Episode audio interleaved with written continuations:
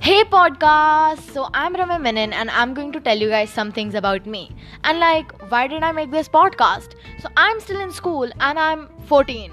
I just turned 14 two days ago.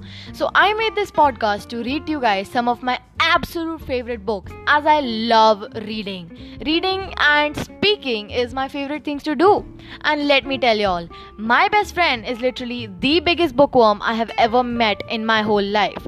And I love speaking. So here I am. So I'm going to come to you guys every single Sunday, unlike today, which is Thursday, to read to you guys some of my favorite books. And now I have to go. So I'll meet you guys later. Bye.